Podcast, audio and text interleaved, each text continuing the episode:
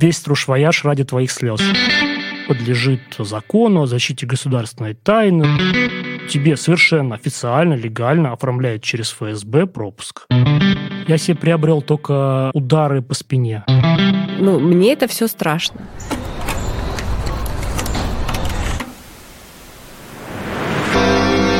Всем привет!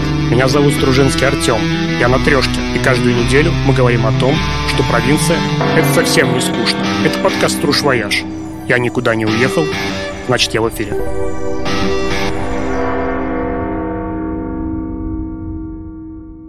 Сегодня здесь вместе со мной неотразимая Юлия Сергашова из Твери, неоднократный участник моих экспедиций. Завидуете, сколько красивых девушек ездит со мной в Стружвояж. Сегодня вы сможете это услышать, потому что Юля, она закончила недавно курсы по радио, и поэтому она сегодня будет ласкать ваш слух. Привет, Тём. Ну, громко ты сказал. Ласкать слух, но возможно. Интригующе. Возможно, интригующе. Я, готовясь вообще к этой встрече, послушала все твои подкасты, я тебе уже сказала, пока мы шли.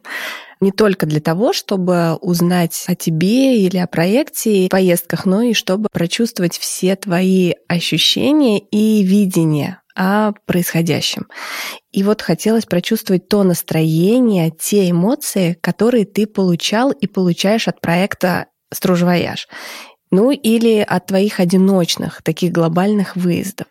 И, возможно, мой вопрос будет сейчас в самом банальном, но я ни разу за все поездки или за выезды с тобой, за встречи, я ни разу все равно не услышала ответа на вопрос, что тебя сподвигло и что двигало тобой, когда ты решил совершить именно выезды по провинции, именно стружвояж.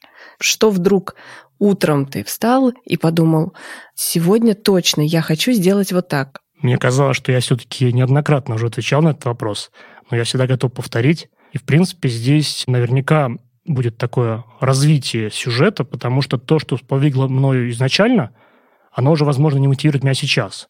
И эта идея, она очень всегда развивалась, и неоспоримо то, что она трансформировалась в что-то более крутое, что-то более глобальное.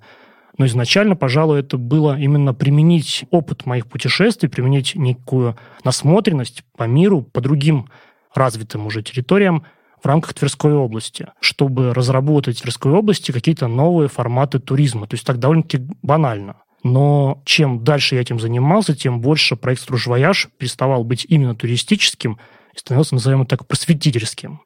То есть сейчас все-таки моей, наверное, главной задачей является скорее не просто показать какие-то крутые инстаграм-объекты, это и без меня могут сделать очень многие, но скорее показать людей, которые есть в провинции, и то многообразие форм, как маленький человек в какой-то маленькой территории становится большим.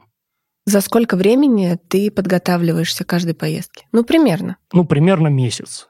То есть есть очень глобальные поездки, которые занимают там чуть ли не полгода. Например, та же самая атомная станция, ты про нее прекрасно Только знаешь. хотела сказать, да. Мы уже туда едем два года, и при этом еще год, наверное, к ней готовился я. Ну, еще не факт, что мы и в этом году Не посетим. факт, что мы туда съездим, и не хочется вообще ничего загадывать. А есть некие поездки, когда, например, это музей Тулы, смысл к ним готовиться, то есть это буквально прозвонить, да-да, мы к вам едем, вот запишите меня там на 17.00.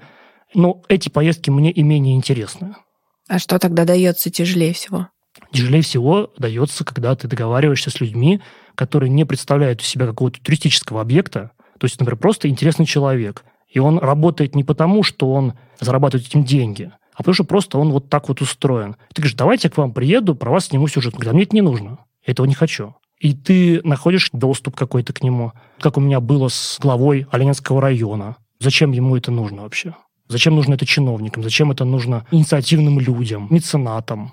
Он просто тебе отказал? Нет, у нас была с ним а, прогулка по Оленина, в чем я бесконечно благодарен ему, потому что я считаю, что для чиновника, пусть и мелкого уровня, это абсолютно бесполезная тематика, но тем не менее он меня встретил, прошел со мной по всему поселку, на все вопросы ответил, причем без согласования, без предварительной проверки вопросов. У меня об этом причем есть на YouTube ролик, все получилось.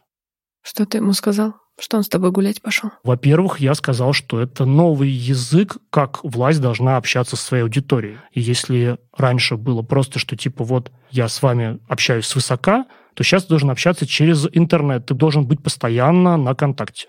И как раз форма участия в каких-то блогерских проектах, в авторских проектах, в творческих проектах – это как раз та идеальная форма коммуникации власти и всех людей с, с аудиторией.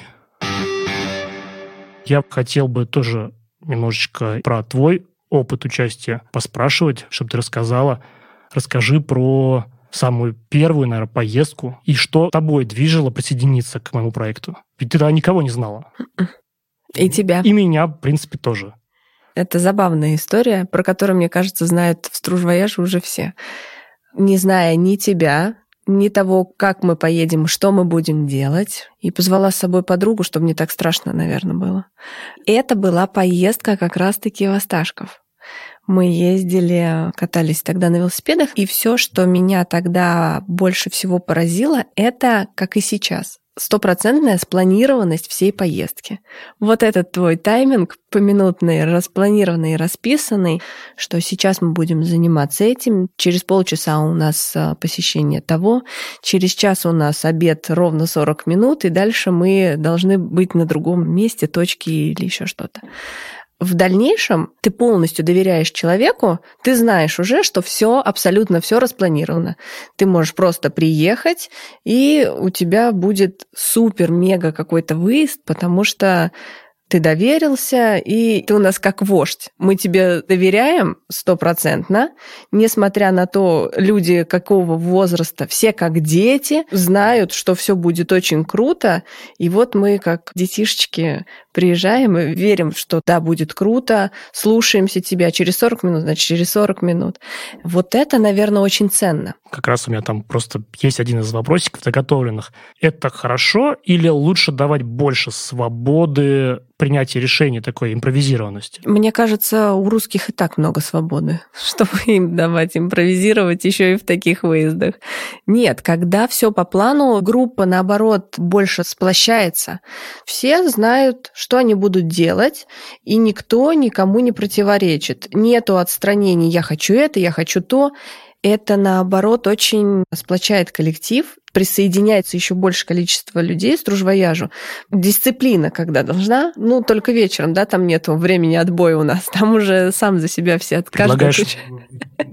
Тоже его, да, добавить? Не-не-не, тогда не будет рек слез, как у Ани Андроновой, когда мы еще увидим... Э, Анины слезы?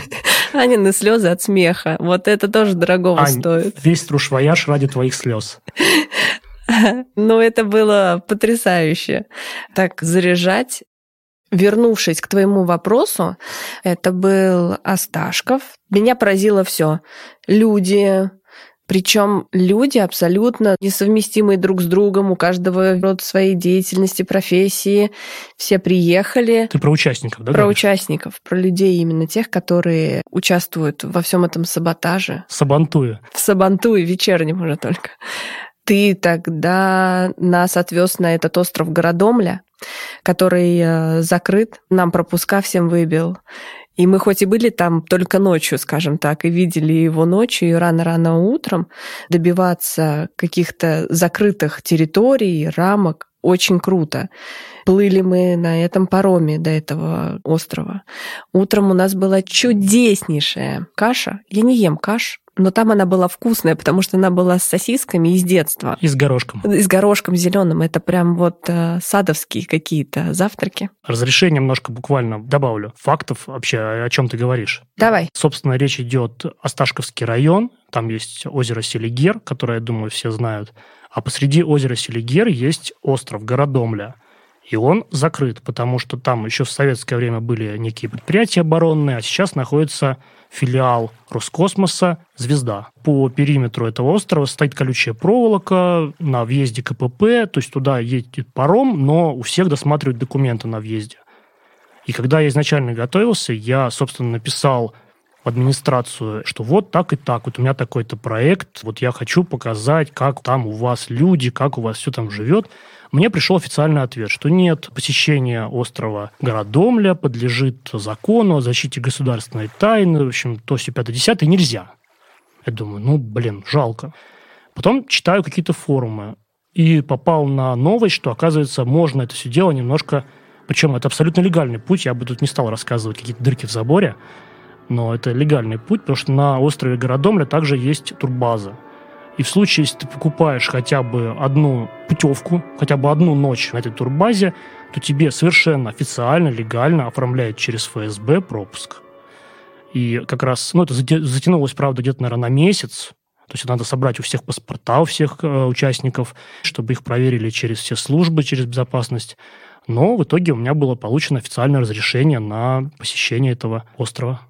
На самом деле интересный островок такой, согласись. Сам вот этот факт, когда ты приезжаешь, тебя встречает такой сотрудник, вот эти все пропуска выдает, все проходим через uh, турникет, через вертушку, там снова пазик по ночному острову, просто темноте между кедрами куда-то везет, потом там высадили. Там, опять-таки, мы утром попытались погулять, и там куда ни пойдешь, везде втыкаешься в колючую проволоку. Ну, то есть просто вот у тебя э, забор сетчатый, металлический, и все. То есть ты никуда не можешь пройти, везде вот там такая турбаза сама в себе. Ну, там а, все, мне кажется, прошли до острова в острове. Да, да. А, забавно также сделано. Пакет с пакетами. Да, точно. Классное сравнение. Но мне кажется, там же еще говорили остров в острове, и на том острове тоже есть озеро. Да. Нет, ну то есть э, на озере есть остров, на острове есть озеро, на озере есть остров. Да, вот. Точно пакет с пакетами. Из большого к маленькому. Сто процентов. И по поводу того, что мной двигало. Ну, я такой человек. Мне прям интересно какое-то новое впечатление или новые эмоции. Я тогда вообще тебя не знала. Если отступить от всего этого, я у Артема снимала квартиру и просто переписывалась о том, когда надо заплатить. Все, на этом основывался весь наш разговор. Потом я узнала случайно, мне кажется, как раз, когда ты приезжала, я передавала тебе ключи от квартиры, и ты сказал, что у тебя есть проект. Я сказала, как это круто, и ты сказал, что можно присоединиться. И я правда реально задумалась о том, что можно присоединиться к такому проекту. Это недалеко, не так э, денежно затратно, и это должно быть что-то новое. Что-то новое мне всегда нравится. Все думают, как я не сижу на месте. Ну вот не могу я сидеть на месте. И если бы еще не стружвояж, вообще не знаю, что бы мы делали в том году, в пандемию. Вот такие выезды, они как-то прям заряжают. Ну, то есть, когда ты не можешь выехать за границу или в отпуск, или еще куда-то, у Кенда вообще хватает проведенного в выездах прям с головой. Да, ты устаешь, да, ты не высыпаешься, но это куча эмоций, за которыми я каждый раз, наверное, езжу. И бывает, я прям захлебываюсь. Даже есть на видео, где я не могла выразить свои эмоции, но потому что их было очень много, и я думала, ну, вот это, ну, это прям а, круто, как ты говоришь. А, мне кажется, ты так говоришь, крыша сносно. Да, бывают такие прям. За этим а, я и езжу. Ни разу не подумала о том, что ой, я с незнакомыми людьми поеду, как я буду с кем-то общаться. Я сама по себе такой открытый человек, и мне всегда, мне кажется, просто присоединиться к какой-либо из компаний. И вот так уже происходит. Это третий сезон, получается. Да. Я езжу с тобой. И большинство людей уже все знакомы. Ты уже ждешь выезда, потому что ты знаешь людей, ты с ними можешь встретиться только в рамках этого проекта. Ты прекрасно понимаешь, что все они какие-то супер чумовые, с ними всегда весело. Все помогут, если что. Если надо, ты устал, довезут, дотянут. Есть приготовят. У каждого уже есть даже свое отдельное направление, кто чем занимается в помощи, чтобы организовать крутой выезд про эмоции я вспомнила о том, что у меня всегда их через край. Я всегда громче всех, мне кажется, смеюсь. Это сто процентов. Эмоционально реагирую на все. В отличие от тебя. Ты человек, вообще, мне кажется, не показывающий эмоций. У тебя, Тём, ну хоть скажи, ну что? И ты, ну да, круто. Нормально. Да, нормально. Это, мне кажется, когда ты говоришь, ну да, круто, это вот прям пик твоих эмоций. Но они же все равно есть. Ты их получаешь, они у тебя накапливаются. Дома накрывает. Дома накрывает? А что ты в одного-то так? Неинтересно. В дома накрывшись в одного, ну, всем бы показал. Просто в любом случае эти эмоции есть, они внутри тебя. В любом случае, что в такие моменты, когда вот ты видишь этих людей, которые там летали над Муромом, и их вообще потрясло все. Кто у нас? Кристина никак не могла решиться полететь. И то прилетела и сказала, это круть крутая. И вот все эмоционально реагировали, но у тебя просто, ну да, круто. Но вот все равно ты что-то же переживаешь в такие моменты, эмоции, которые внутри тебя. Не, ну смотри, Юля, у меня немножко другая вообще история. У меня проблема в том, что я изначально, когда мы едем, я уже знаю, что будет. То есть у меня скорее задача это то, что у меня написано на бумаге, воспроизвести в жизнь. То есть, в принципе, я наибольшее количество, наверное, эмоций, наибольшее количество какой-то вот эйфории испытываю, когда я все дело это планирую. Когда именно из ничего рождается план. А потом уже просто ты выезжаешь, и ты постоянно на нервике, вот это получится или не получится. И как бы такой вот результат нулевой, это что все получилось. Вот я это планировал, и мы заехали, ну пусть вопреки всему, но все вот галочками отмечено. Оно может быть только хуже, что что-то не получилось. И поэтому как бы радоваться в моменте я немножко не умею, потому что, ну, объяснил, что я больше испытываю удовольствие, когда это все дело придумываю. Популярное как раз сейчас жить в моменте очень на пике прям популярности. Все, мне кажется, и поголовно говорят людям о том, что надо наслаждаться моментом, в котором ты находишься. Ну, хоть бы разочек попробовал. Но мне кажется, мне все равно сложно упрекнуть в том, что я не наслаждаюсь жизнью. Тебя нет, вообще никак. Это точно не про тебя. Я именно про то, что кто-то держит в себе эмоции, и, как ты говоришь, потом дома в одного радуется за то, что все получилось, а кто-то, как я, сразу и по месту. Вот это про меня, я в моменте, вот сейчас я их э, выплесну, расскажу, посмеюсь. Прям круто. И еще сейчас ты проговорил по поводу того, что если все получилось, то это нулевой результат, ты заранее все знаешь. И вот здесь есть такой момент, даже на, мне кажется, последнем мартовском выезде мы сидели, я говорю, смотрите, вот вы никогда не замечали, Тём как наблюдатель. Он всегда со стороны, со всеми по чуть-чуть. Он смотрит. Ну, ты правда, выглядит это так, ты смотришь как на свое детище, и как люди себя ведут в этот момент, нравится им или не нравится, кто чем занят. То есть оцениваешь ситуацию со стороны. Я для себя это отметила, что ты, когда стоишь, ты со всеми, я понимаю, ты смеешься, поддерживаешь разговор, все классно. Но вот о чем ты думаешь, когда смотришь на такое количество людей, например, как в последний раз? 25 человек. Нас было настолько много, что, мне кажется, мы заняли все площади, все стулья, все беседки. Это было очень круто, каждый занимался тем, что ему по душе. Имеется в виду, у нас был активный выезд на Нивах по Тверскому бездорожью, и потом некий вечер мы проводили просто, ну, некий такой отдых после всего этого мероприятия. Ну, ты знаешь, именно там у меня было только одно чувство, это как раз круто, то, что вот из ничего, из некой просто задумки вылилось вполне конкретное мероприятие с большим количеством людей, большим количеством эмоций, там, постов, откликов, отзывов. Оказывается, ты что-то умеешь. Круто. Ну вот потому что я говорю, я заметила, что ты прям наблюдаешь за людьми, поэтому мне очень было интересно, что в твоей голове в этот момент происходит, когда ты видишь, ну вот что ты, как ты это сейчас сказал, в ноль. Ну ты меня не лови тоже за, за, за слова. Ну было на самом деле круто, не в ноль, вообще было в плюс. Не, ну в ноль это имеется в виду, что все равно у меня есть всегда очень такая глобальная задача задумка, что типа вот мне в голове представляется просто какой-то Джеймс Кэмерон, и в ноль это круто. Это не то, что типа вот мы съездили, доехали, немножко искупнулись, вот если там э, солнце за тучку зашло, то мы не стали купаться, ну вот, вот в таком стиле. Ну и все лучше, чем дома сидеть. Нет, у меня в голове всегда все очень глобально, поэтому в ноль то, как я это хотел, это уже очень амбициозно. Вот ты же сама живешь в Твери и присоединилась впервые по Тверской области.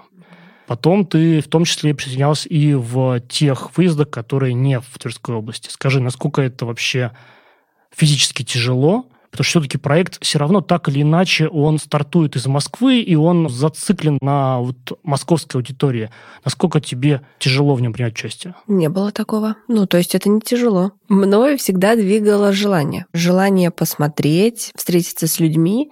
И вот если есть такое желание, мне кажется, ничего не тяжело в этот момент. Я не вижу тяжелого что-то доехать до Москвы, от Москвы там доехать до Владимирской области куда-то или в другую точку Тверской области, не имеет значения. Я вообще люблю ездить. Ну, мне нравится сесть в машину или не в машину и ехать.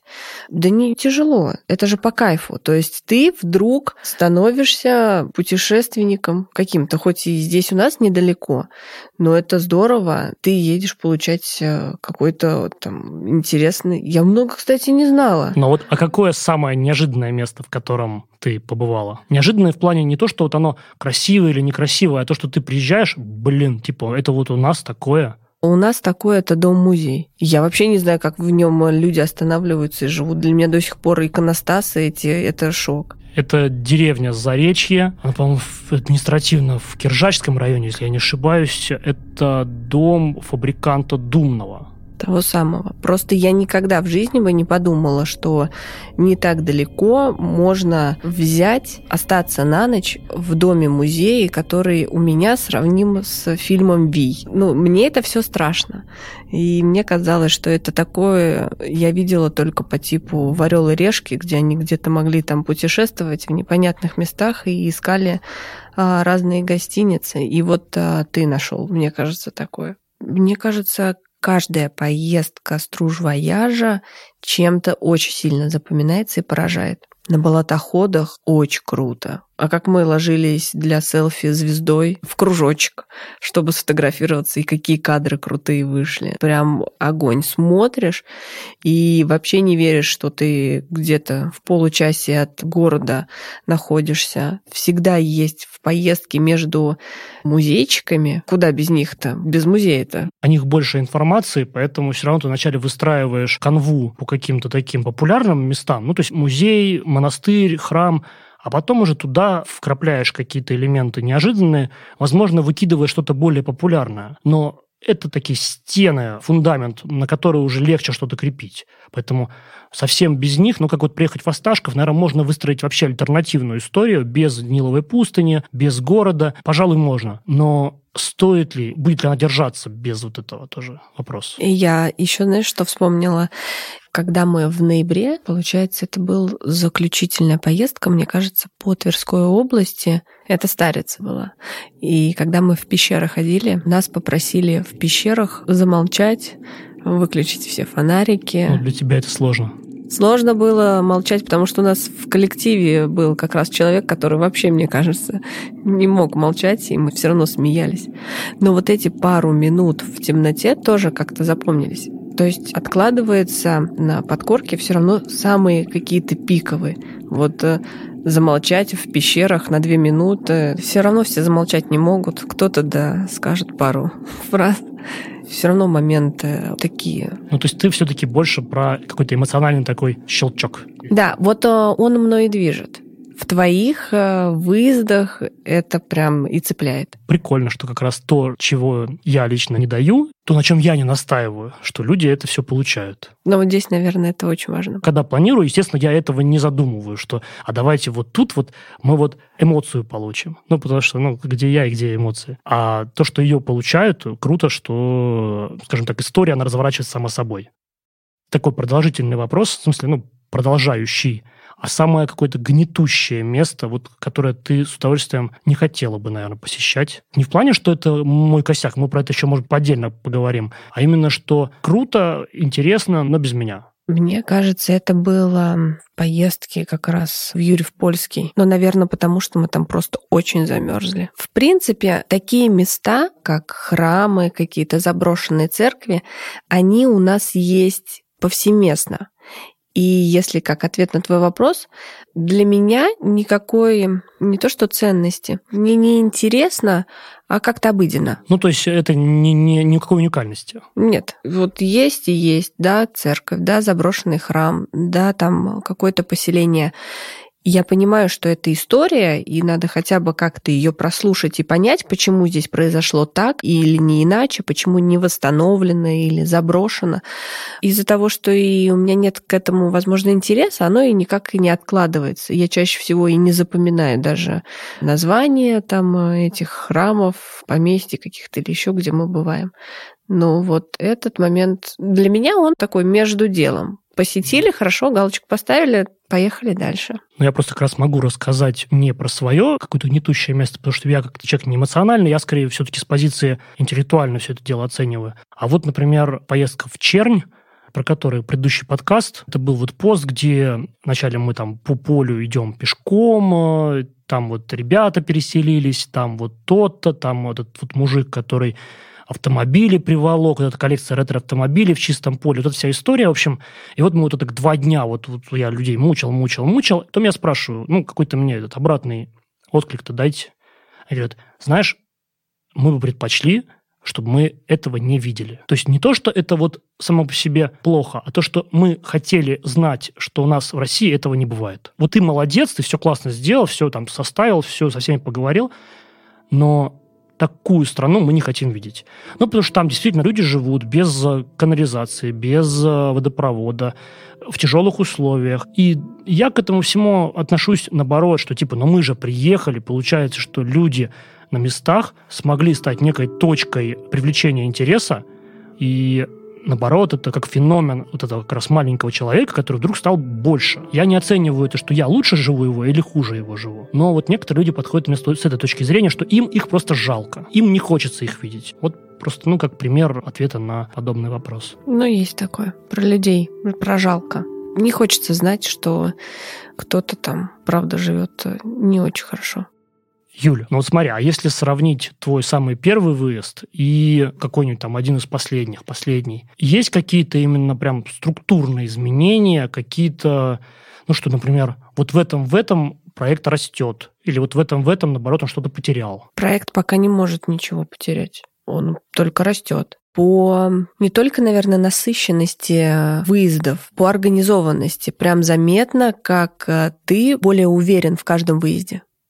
Ну, это, возможно, так кажется, но слушая твои подкасты, где ты говорил о том, что изначально это был непонятный винегрет, Тут уже нет винегрета, тут уже все спланировано четко, ты знаешь, у тебя запланированный тайминг, все расписано, и ты уверенно прям двигаешься.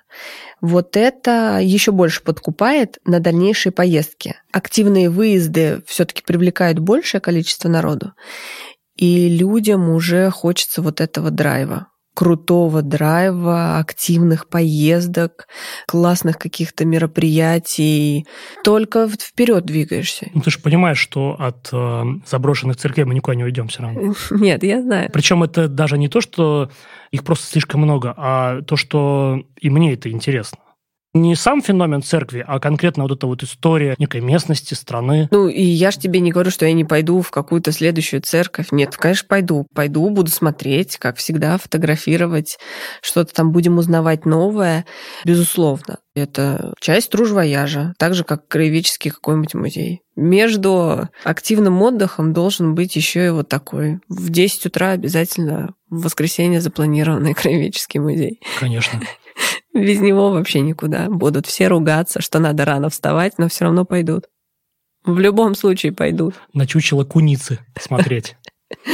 Но это забавно, правда здорово получается все равно. Ты замечаешь, да, что все ругаются, все опять рано вставать, мы никогда не выспимся, все равно все встают. Даже это было в 4, во сколько? В 5 утра мы вставали. Ну, это мы вставали, чтобы покататься на парапланах, потому что там нужно ловить какой-то идеальный ветер, и он самый спокойный, самый мягкий именно на рассвете.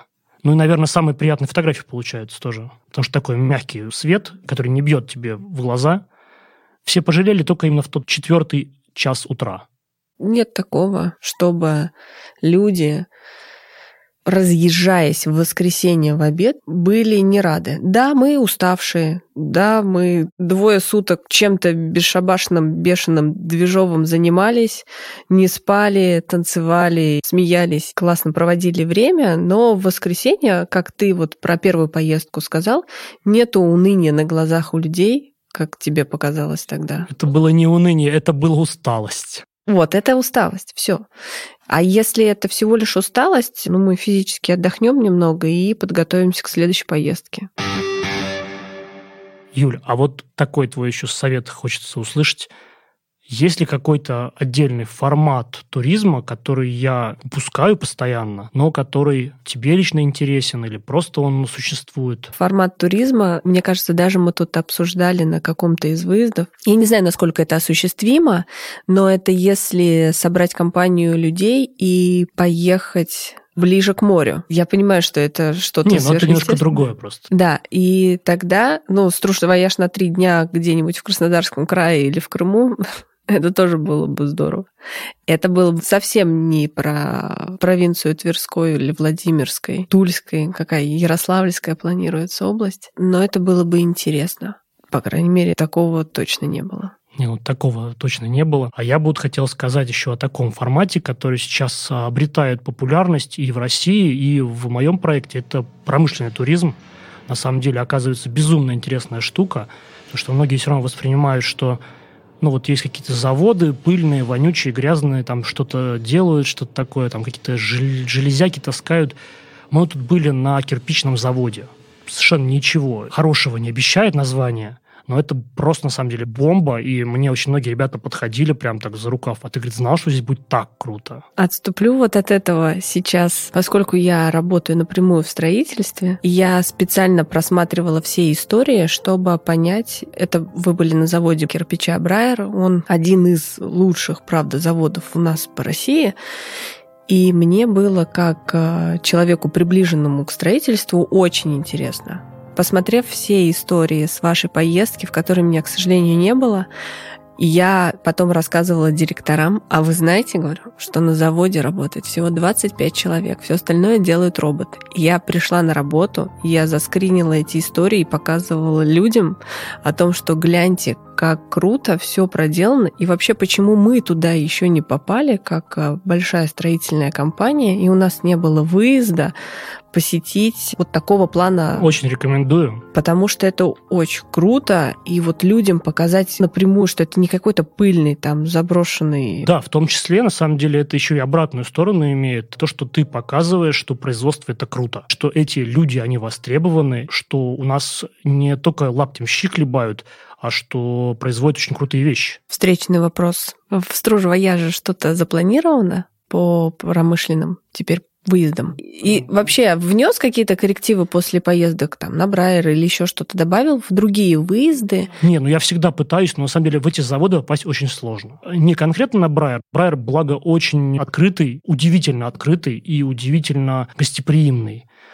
Но вообще промышленное предприятие – это прям стена. Вот ты можешь год им писать, писать, писать, они тебя еще спрашивают какие-то референсы, ну а что, где ты их наберешь? И потом говорят, нет, вы знаете, у нас приняли решение вас не пускать. Поэтому я всегда только за, но это такая очень затратная штука. Но будет круто, если мы будем э, часто присоединяться к такого рода и вида выездам. Я тоже за. Та же самая атомная станция, в которую мы Два года уже пытаемся попасть, причем были уже все разрешения, был официальный как бы пропуска, и буквально у нас должен был быть четверг выезд на атомную станцию в Удомле, Калининскую. И во вторник нам позвонили, сказали, что все, пандемия, это было вот два года назад, как раз в марте, и у нас это не получилось. И вот с тех пор это все откладывается, откладывается на некий такой необозримый срок. У нас бывают же такие маленькие, а скажем так, а, промышленные те же самые мастер-классы? Не, не, я пытаюсь такие штуки внедрять. Как только у меня получается, мы сразу туда идем. Это можешь не переживать. Мастер-классы тоже, как отдельный вид уже, стружь вояжа. Мастер-классы — это прям что-то мега интересное. Причем независимо от того, что делаем мы. То ли пряники самолепные разукрашиваем. То ли из крапивы нитку. Из крапивы нитку? Это ваша последняя поездка? Там из крапивы можно было все что угодно сделать. То есть можно было из крапивы сделать нить, фенечку, такую держалку для очков. Ты себе приобрел? Я себе приобрел только удары по спине. Я, кстати, хотела спросить, мне было прям интересно, сколько после ваших крапивных боев заживали волдыри от крапивы? Ну, я думаю, где-то с неделю еще вот чесалось все это дело. Я думала, денек. Нет. Ну так, не очень комфортно, скажу честно. А первое ощущение как были? Нет, первое, вначале классно вообще. Вначале прям вот себя чувствуешь, э, знаешь, прям на подъеме. На подъеме? Опять-таки расскажу. Это мы были в деревне Крапивна, там устраивается ежегодный фестиваль крапивы. И одним из таких кульминационных шоу является именно крапивные бои. То есть два участника, им дается такой веник крапивы, и они должны друг друга по голой спине, животу хлестать. Собственно, победителей, наверное, нету. Тут победители все. И вот мы как раз с одним другом друг друга хлестали прям щедро, три раунда, то есть прям заслужили дифирамбы местных жителей. Кроме волдырей ничего не получили? Получили скидку какой-то, какой-то магазин на носков военных. Из крапивы? Типа... Раз крапивную нитку делают, значит, может ну, да, крапивные носки. Крапивные носки. Крапивный пояс. Чтобы еще на всю жизнь запомнить это. Ну да. Ну, я думаю, ощущения были просто... Острые. Вот, правильно, точно слово. Острые. Юля, а еще такой момент. Вот скажи, это мне так кажется, потому что я сейчас этим очень много занимаюсь, или действительно в провинции, в малых городах все больше и больше появляется неких точек роста, неких точек привлечения интереса, внимания? Не кажется. Ну, вот, например, Тверской области хотя бы. Не кажется. Просто люди даже по Тверской, по нашей области, начали заниматься тем, чем мы хотели, или... Ну вот вы же были, это было без меня, в Медном, где сыры делают. Мы везде были. Просто есть такие места, которые начали притягивать сами туристов, вот эти люди, когда начинали свое дело, они явно не задумывались о том, чтобы к ним потом приехали и пробовали их сыры и смотрели на страусов. Это все как-то само собой получилось у них, но они, правда, расширили границы. Не только сходить в кино по выходным или съездить к себе на дачу, есть еще дополнительное место, куда можно попасть и посмотреть что-то другое.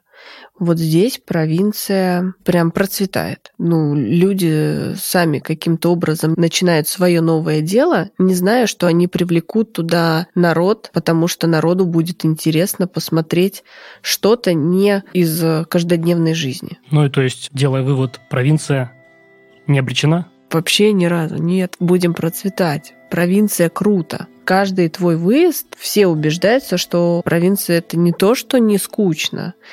Это мега увлекательно, а еще и крышесносно. Вот оно прямо про выезды, про то, как люди в провинции находят все равно какие-то занятия, которые, кажется, совсем не для таких маленьких областей или городов.